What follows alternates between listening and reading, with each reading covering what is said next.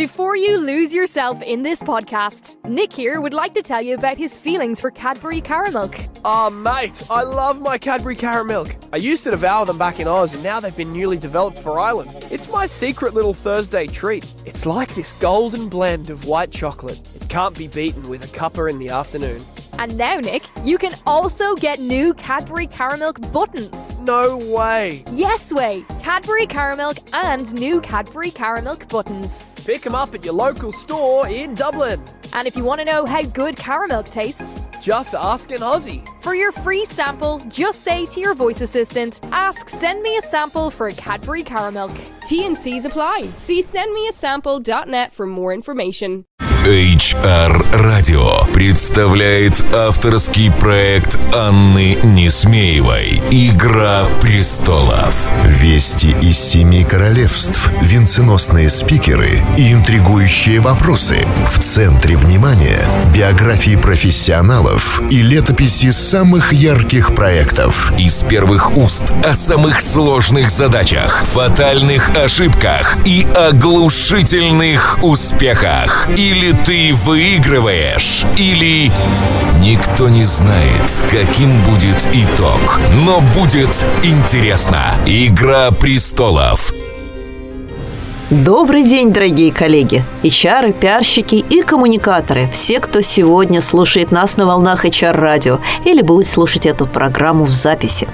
Это «Игра престолов», и снова с вами я, Анна Несмеева. А в гостях у меня сегодня... Наталья Острякова, а, основатель э, компании «Свобода слова», которая занимается интенсивным обучением английскому языку. Свобода слова. Слушайте, ну это волшебное название. Как вообще пришло в голову так назвать свою компанию? Мне пришло в голову несколько названий. Потом я пошла со своими подругами в баню. И у нас получилась такая спонтанная фокус-группа, где все проголосовали, и почему-то единогласно была выбрана «Свобода слова».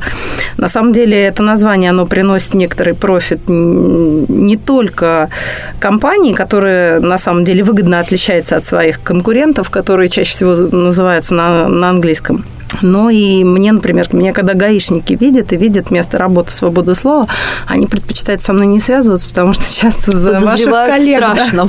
да, принимают. Ну что же, это хорошее начало нашего разговора. А, ну и задам традиционный вопрос, Наталья, от которого ни один наш гость не ушел, а, и мы с него всегда начинаем нашу программу. Какое самое трудное а, управленческое решение доводилось вам принимать? Было ли оно связано со свободой слова? Оно было связано с моей личной свободой, и это было решение уйти с должности генерального директора, то есть не заниматься больше оперативкой. Так как в течение 10 лет я была а, в одном лице и собственником компании, и генеральным директором, а, и знала компанию изнутри очень хорошо, и все нюансы бизнес-процессов, и людей, коммуникации между ними, то, соответственно, было очень страшно отпускать, и почему-то казалось, что я незаменима. вот Да, а внутри вдруг, компании. а вдруг Да, но все сейчас рассыпется. Но ничего такого не произошло, и, к счастью, команда работает э, на том же уровне. Я когда-то, кстати, слышала такое высказывание, что а, бизнес, когда ты а, уезжаешь, например, надолго в отпуск, он не должен работать хуже, он не должен работать лучше. Если ты хороший менеджер, э, менеджер то бизнес будет работать так же, как с тобой. Вот как-то у меня это в голову запало, и я Это идеальная конструкция. Я думаю, большинство наших руководителей может мечтать только об этом. Но все-таки, думаю, а, вы не покинули свою компанию.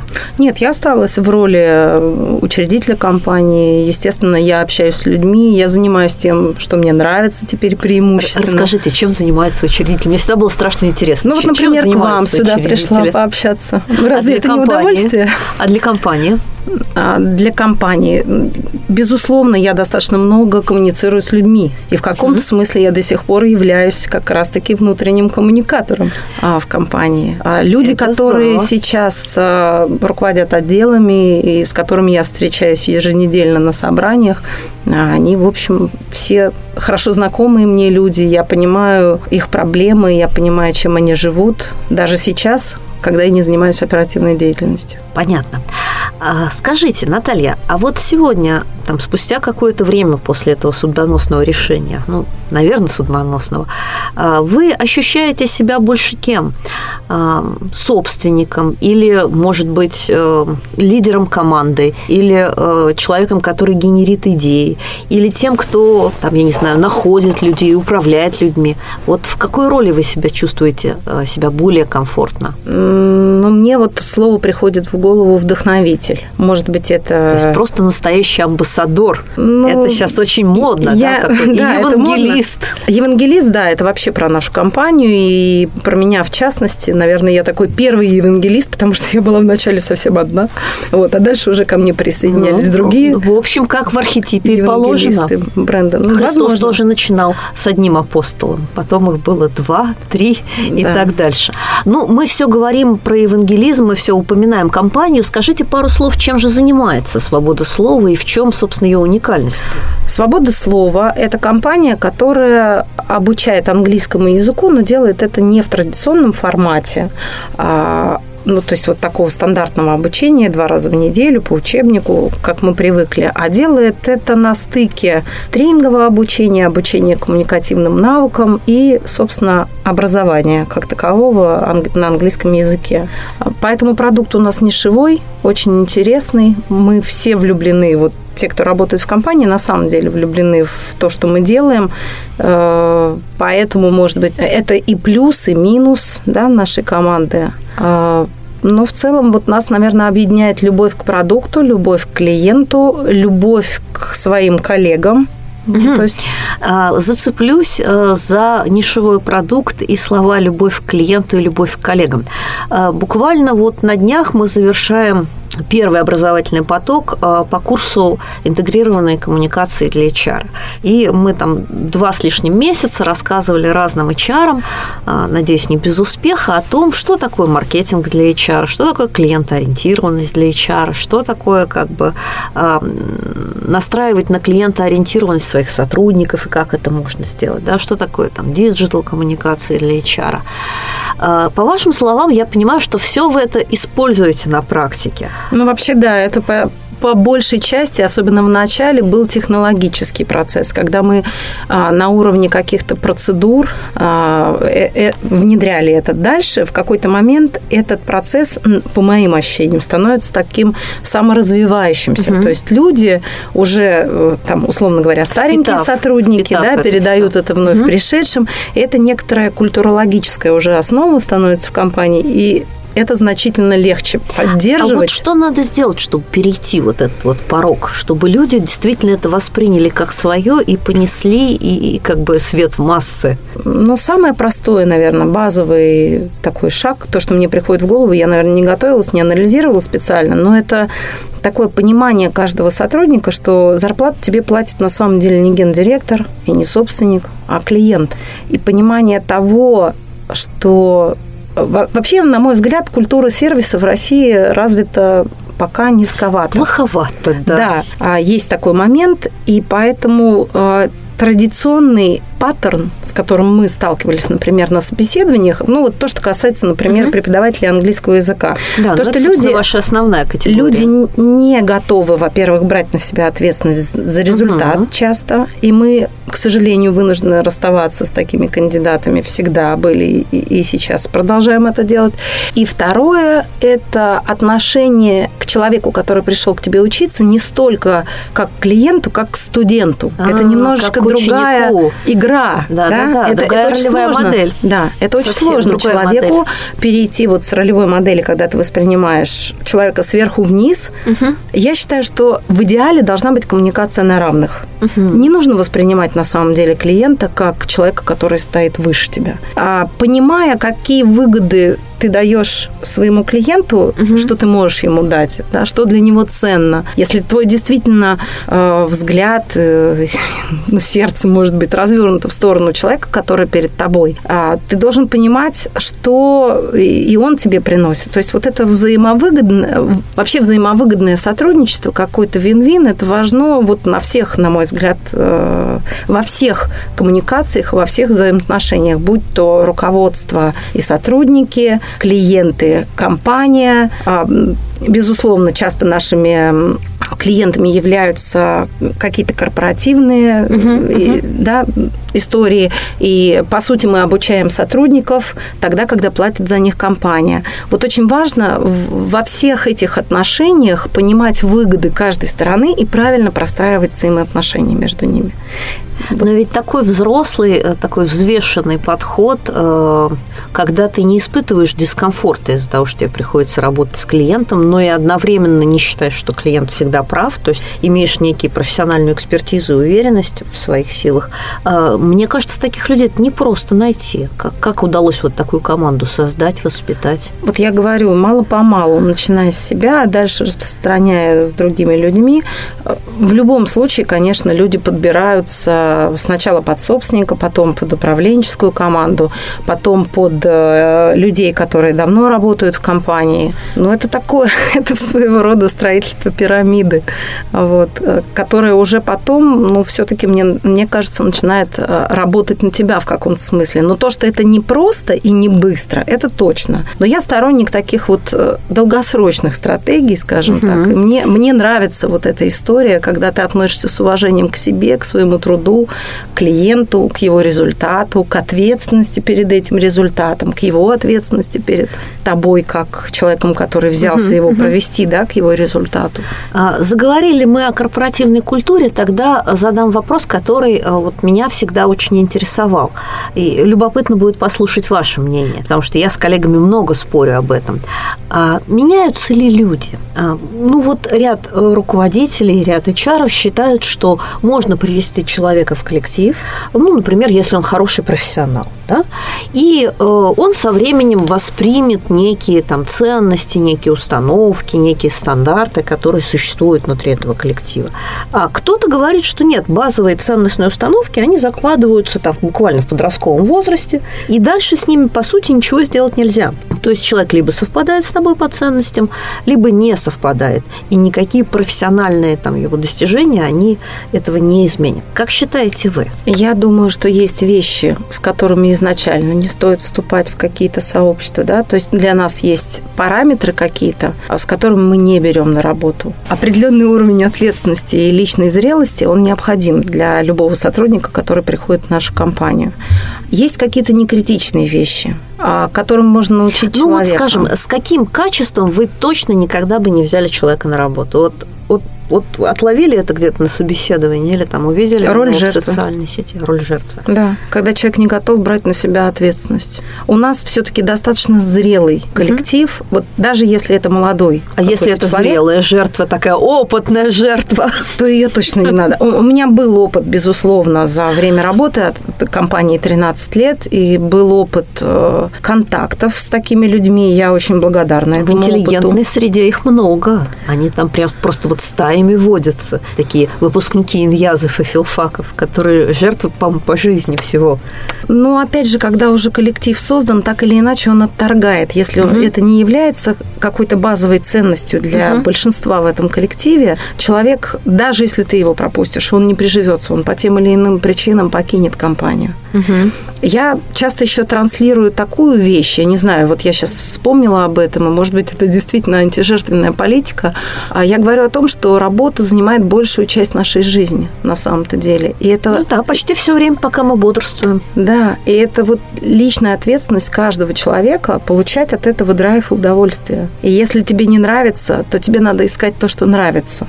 И надо сказать, интересная тенденция у нас в компании есть, что люди уходят, а потом возвращаются. У нас таких случаев несколько было. А вы берете обратно? Если не было каких-то вещей, которые нарушали корпоративные ценности компании при уходе сотрудника, туда берем всегда и с радостью. Я считаю, что это вдвойне более ценный сотрудник, э, чем тот, который... Просто знаю компании, которые принципиально Нет. никогда не берут Нет. людей. Я считаю, что любая догма – это всего лишь догма. И любой индивидуальный случай имеет смысл рассматривать как индивидуальный случай. То, есть у вас есть своего рода клуб бывших сотрудников, которые... Есть их несколько. Дважды и трижды миллионеры. Да, да, я очень рада их возвращению. Я их, порой я их просто люблю как людей. Мне очень радостно видеть возвращение этих людей. Хорошо. А, давайте... а потом, извините, угу. вот тут еще есть такой момент, что человек э, здесь есть как раз про свободу, да, здесь есть свобода выбора. Человек пошел, он попробовал себя где-то еще, угу. он посмотрел.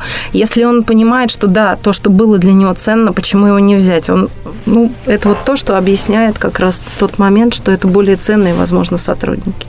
Вполне возможно. Я, собственно, просто поинтересовалась, потому что есть практики компаний, которые говорят, что мы будем с вами дружить, угу. но угу. как бы если вы нас покинули, вы нас покинули. Нет. No Нет. offense. Хорошо.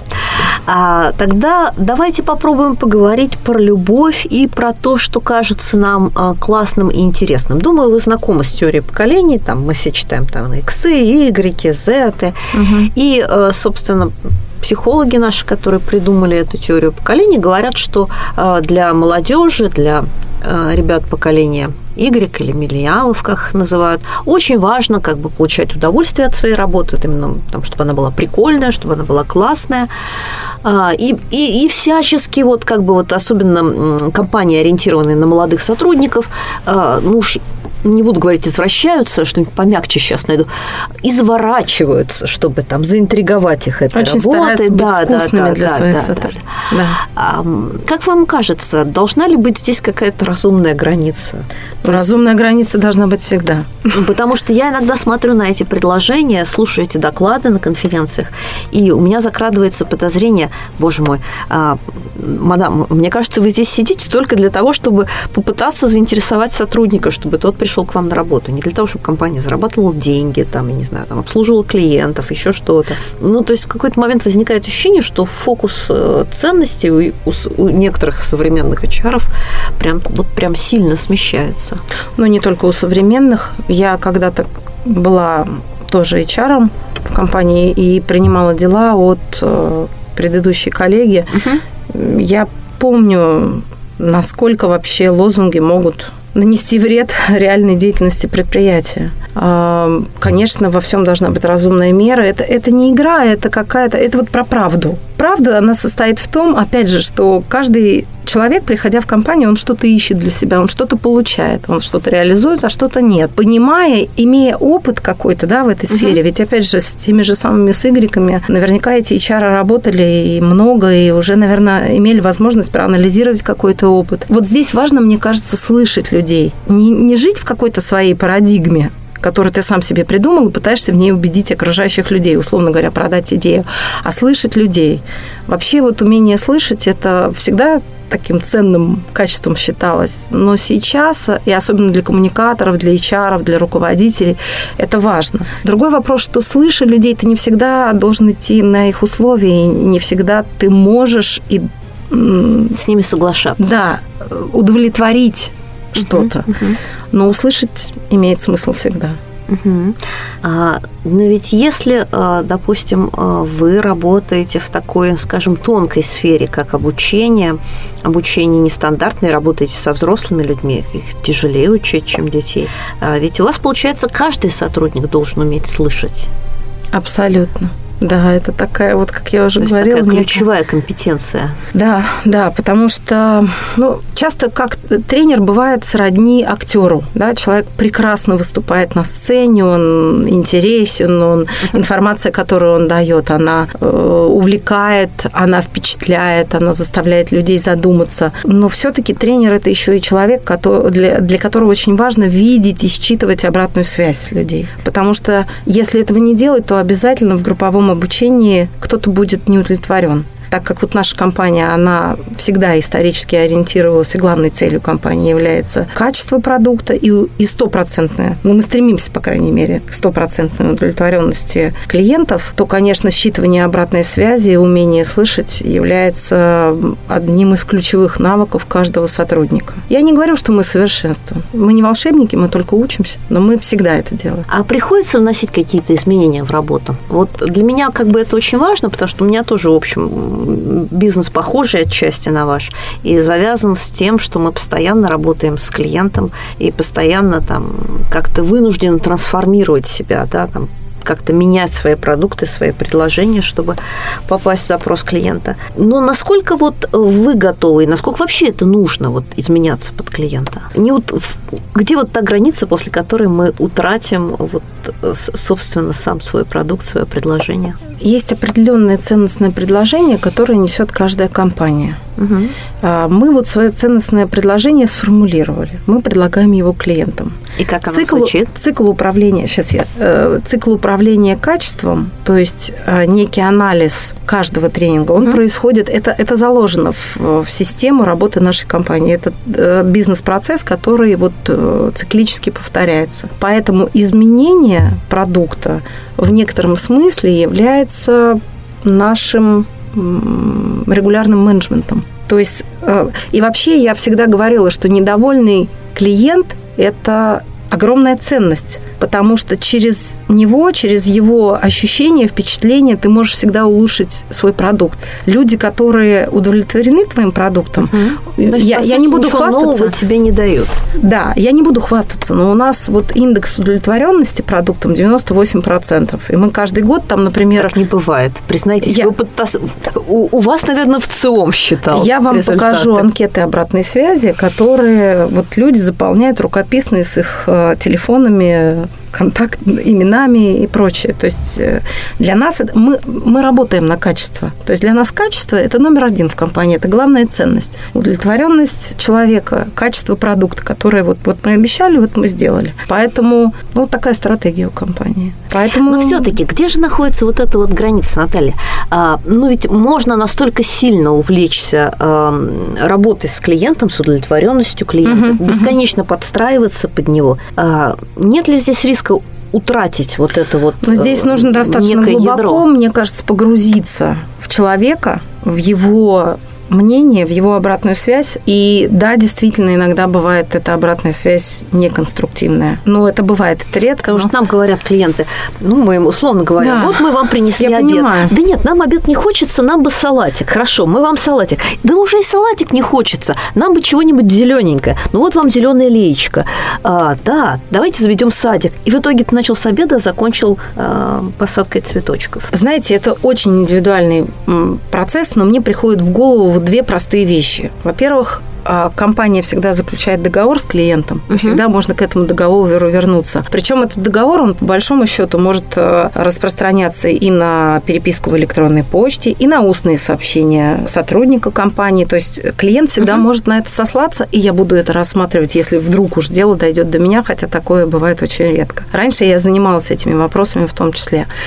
А, а второе, я где-то слышала, что если ты дашь человеку больше больше на 5%, он это будет очень ценить. А если mm. больше на 100%, это останется совершенно... Недооценено. Да. И вот по моим наблюдениям, это исключительно опытные наблюдения, это вот близко к правде. Мы стараемся дать там на 10-15% uh-huh. больше, но если ты видишь использование уже чего-то такого вот, что идет изнутри от тебя, да, ну, желание... Там, где все-таки есть некая генерализированная потребность там, где mm-hmm. человек может применить вот это вот э, сверхресурс, который вы ему даете. Да, наверное. Я вот об этом не задумывалась, но, наверное, да. Ну что же, э, мне, как не только ведущему, но и как собственнику своего маленького дела, это очень интересно. Я думаю, здесь у нас есть тема на подумать. А, ну, а мы с вами так незаметно за разговорами о клиентоориентированности добрались до середины программы. И настало время задать наш второй традиционный вопрос и запустить нашу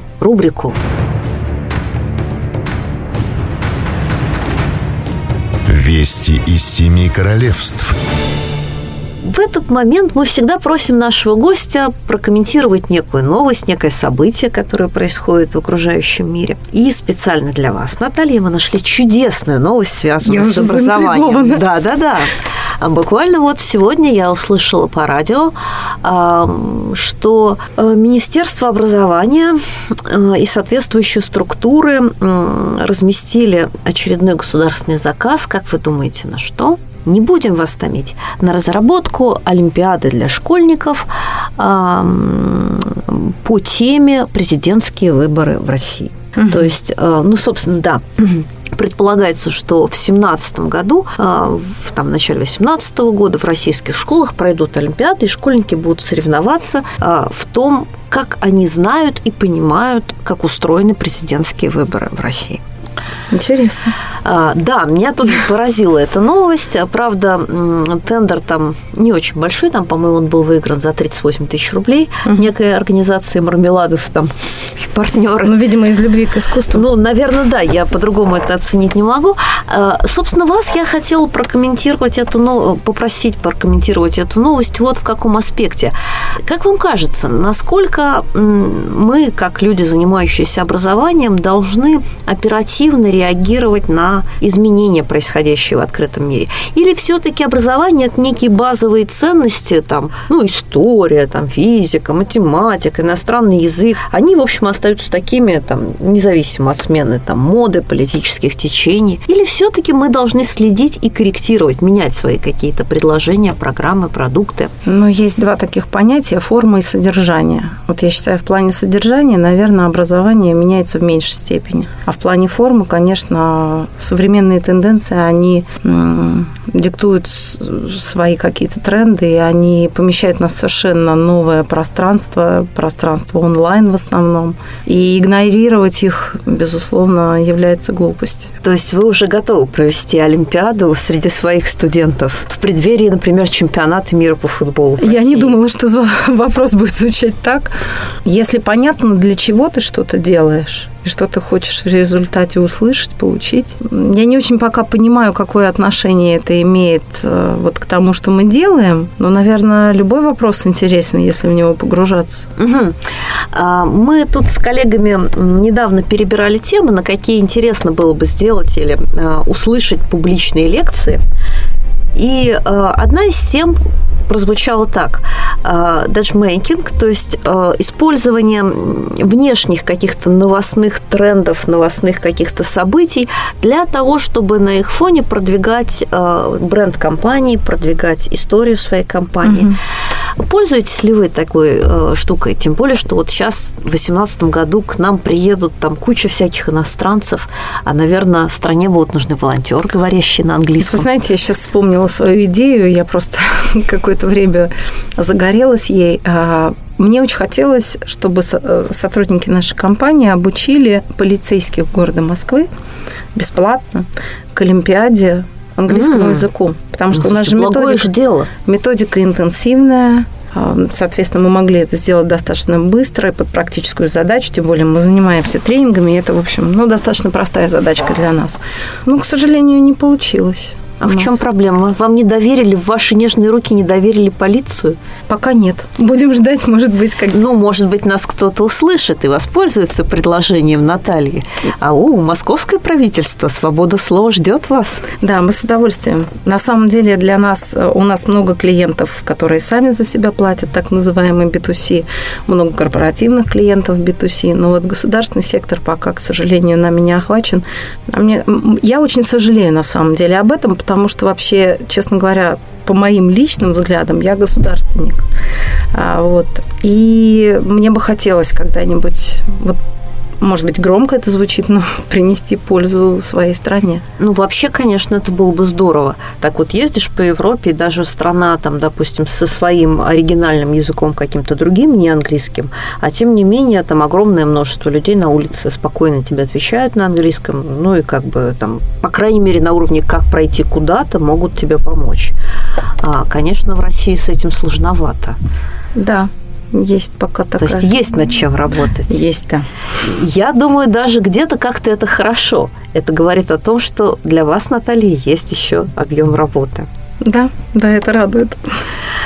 А, ну что же, раз мы перешли на такую приятную тему и поговорили о том, что творится в окружающем пространстве, не могу не задать и а, еще один наш традиционный вопрос, который мы тоже любим и обязательно задаем нашим гостям, а, потому что нам интересно, на кого они ориентируются. И это вторая рубрика нашей программы. Кто сидит на железном троне? В этой рубрике мы просим вас назвать кого-нибудь, с кого вы берете пример. Кто вам кажется образцом для подражания? Как профессионал или, может быть, как человек? Кого мы сегодня хвалим? Вы знаете, я не могу назвать какой-то, э, какого-то одного человека, какую-то одну персону. Может быть, я так устроена, что почти в каждом человеке я нахожу что-то, чем я могу восхищаться. Вот это может быть такая особенность моя личная, но она есть. И поэтому у меня вот этот образ, он какой-то очень собирательный. А, и люди, которые вокруг меня... Сейчас я учусь в Сколково. Многие а, высказывают несколько скептические точки зрения по поводу э, этой бизнес-школы, отдавая предпочтение западным вы знаете, у меня очень приятные впечатления, и я воодушевлена теми людьми, которые там работают. Для меня это очень важно вообще, вот это вот личное вдохновение, какой-то внутренний драйв, энергия. Мне кажется, это часто передается от человека к человеку, это важная движущая штуковина. Вот. И вот то, что мне приходит, возможно, это потому, что я сейчас именно в процессе обучения там. Мне очень нравится то, что я вижу вокруг себя, тех людей, которых я вижу. И у каждого можно очень много ценного для себя почерпнуть. Ну что же, дорогие слушатели, карандаш на заметку. Все идем учиться в Сколково. А, кстати, недорого ли, по карману ли это среднему российскому HR? Ну, это дороже, чем обучение в свободе слова. Ну что же, будем считать, что промо-акция прошла успешно. А, Наталья, Скажите, а, ведь вы уже давно а, в бизнесе и давно уже состоялись и как управленец, и как HR, и, а, возможно, как специалист по работе с иностранными языками.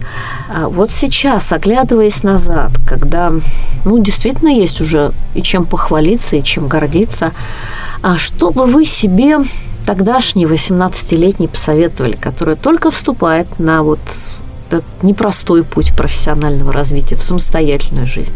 От каких ошибок, может быть, предостерегли бы? Я бы посоветовала слушай себя. Это вообще универсальный, мне кажется, рецепт. Я не отделяю бизнес от жизни вообще, поэтому умение слышать себя, свои внутренние желания, какие-то стремления – ведь очень часто бывает так, что нас тянет куда-то, мы слышим какой-то зов, как будто нас куда-то ведут. Но какие-то логические доводы, суждения близких, э, какие-то установки, которые роятся в нашей голове, не пускают нас туда. Вот я бы посоветовала 18-летним слушать себя. То есть больше доверять голосу интуиции? Ну, можно так, наверное, сказать.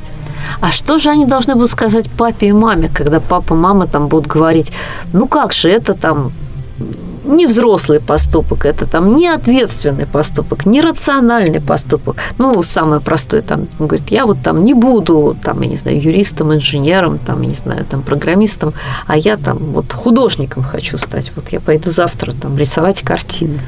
Ну, это, наверное, уже конкретные идеологии в конкретных семьях. Безусловно. вот лично я все-таки сторонник. То, что я наблюдаю вокруг себя – все-таки, если человек идет за собственной мечтой, и, ну, это тоже, наверное, громко сказано, но за каким-то внутренним своим направлением, каким-то вектором, который его куда-то ведет, и когда он решает сам, куда ему идти, ну, по крайней мере, после 18 лет это вполне себе приемлемо. Ну, или, или с того момента, когда он может сам за себя отвечать, угу. в том числе и финансово. То, то есть здесь нужен все-таки еще один э, опорный камень, кроме интуиции, еще и готовность э, нести ответственность за свои решения, в том числе и финансовые. Да. Ну, так устроена эта игра престолов. Не поспоришь. А, хочешь быть королем, готовься сражаться за трон. А, ну и в завершении нашей программы как-то время наше пробежало незаметно в, при... в беседе с приятным, интересным гостем. А, Наталья, что готовите сейчас? Что вот этой весной в начале лета предложит своим клиентам свобода слова? Ну или, может быть, что-то о личных планах?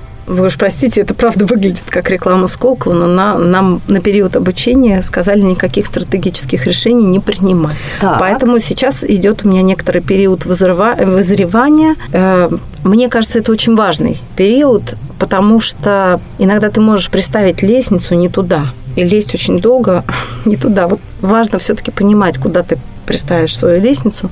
Безусловно, это масштабирование бизнеса, безусловно, это развитие бизнеса, потому что у нас однозначно есть куда, зачем э, и кому еще какую пользу мы можем принести.